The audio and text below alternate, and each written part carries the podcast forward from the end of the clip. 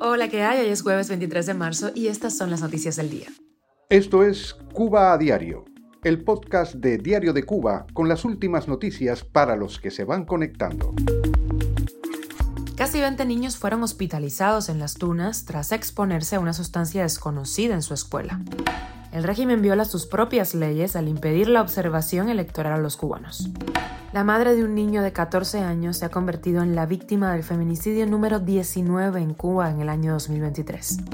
El MINREX patalea sobre la semifinal del Clásico Mundial y dice que Cuba no participó en condiciones de igualdad. Se queja sobre los cartelitos, pero no habla de sus presos políticos. Los precios de alimentos en Cuba subieron un 72% en el lapso de un año. Esto es Cuba a Diario, el podcast noticioso de Diario de Cuba. Una veintena de niños y dos adultos se habrían intoxicado el martes tras exponerse a una sustancia desconocida que un alumno encontró en una ampolla a las afueras de la institución. Estamos hablando del semi-internado Fran País en Las Tunas. La ampolleta fue encontrada y ese niño la agitó y la abrió en la clase. Sin mencionar qué síntomas tuvieron, el reporte indica que los afectados fueron atendidos en un consultorio médico de donde se les envió al hospital pediátrico local en donde fueron atendidos según la nota, todos están en buen estado. Cuba a diario. El próximo domingo 26 de marzo, los cubanos están llamados a acudir a las urnas, no para elegir, sino para ratificar a los 470 candidatos que ocuparán los 470 escaños de la Asamblea Nacional del Poder Popular en una décima legislatura. El régimen ya ha dado muestras de su miedo a que se repita o incluso se supere las cifras de abstención registradas en las elecciones municipales. Si no puede evitar una abstención masiva, es muy probable que lo que intenta evitar sea la exposición. Por esa razón, debemos esperar que el régimen obstruya la observación electoral. Para ello, la policía detiene a los observadores conocidos o coloca patrulla frente a sus viviendas para impedirles salir. También les impide el acceso a los colegios electorales para observar el escrutinio. Impedir a los ciudadanos observar el proceso es contrario a las leyes internacionales, pero también se estaría violando las cubanas, específicamente la ley electoral aprobada en 2019. Hay derechos que te protegen. El artículo 5 establece que los ciudadanos cubanos con capacidad legal para ello tienen derecho a estar inscritos en el registro electoral, presenciar los escrutinios en los colegios electorales. El artículo 272 plantea que están creadas las condiciones para denunciar las disposiciones y actos de los consejos electorales que afecten los derechos electorales de los ciudadanos. En la web de Diario de Cuba te dejamos una nota con eh, algunos artículos que te protegen en el proceso electoral. Pasa y échale un vistazo. Darisleni Fuentes Infante, una cubana de 32 años, madre de un niño de 14, fue la víctima de feminicidio número 19 en Cuba en lo que va de año. Su expareja, el agresor, tenía antecedentes de violencia machista.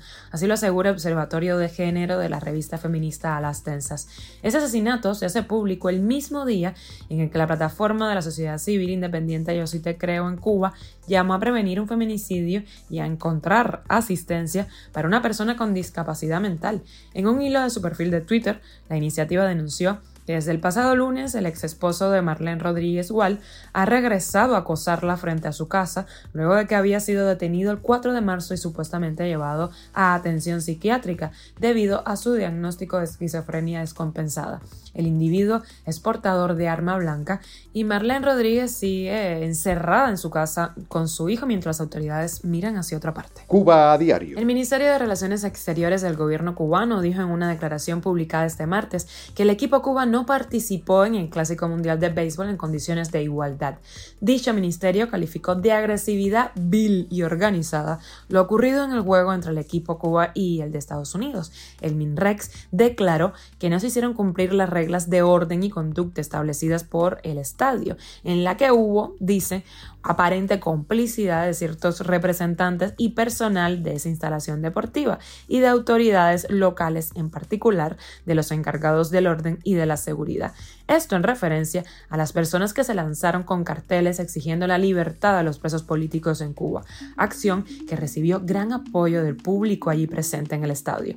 Se quejan de carteles, pero no hablan de sus presos políticos. Y llegamos a la noticia extra y no te traigo nada amable. Los precios de los alimentos en Cuba subieron un 72% en el lazo de un año, según datos de la Oficina Nacional de Información y Estadísticas del gobierno cubano.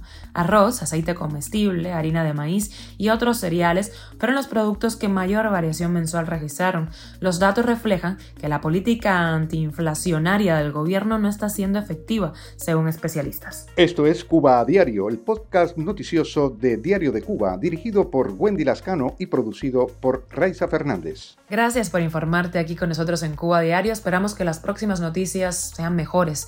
Estamos aquí de lunes a viernes en Spotify, Apple Podcast y Google Podcast, Telegram y también en redes sociales. Yo soy Wendy Lascano y te mando un beso enorme.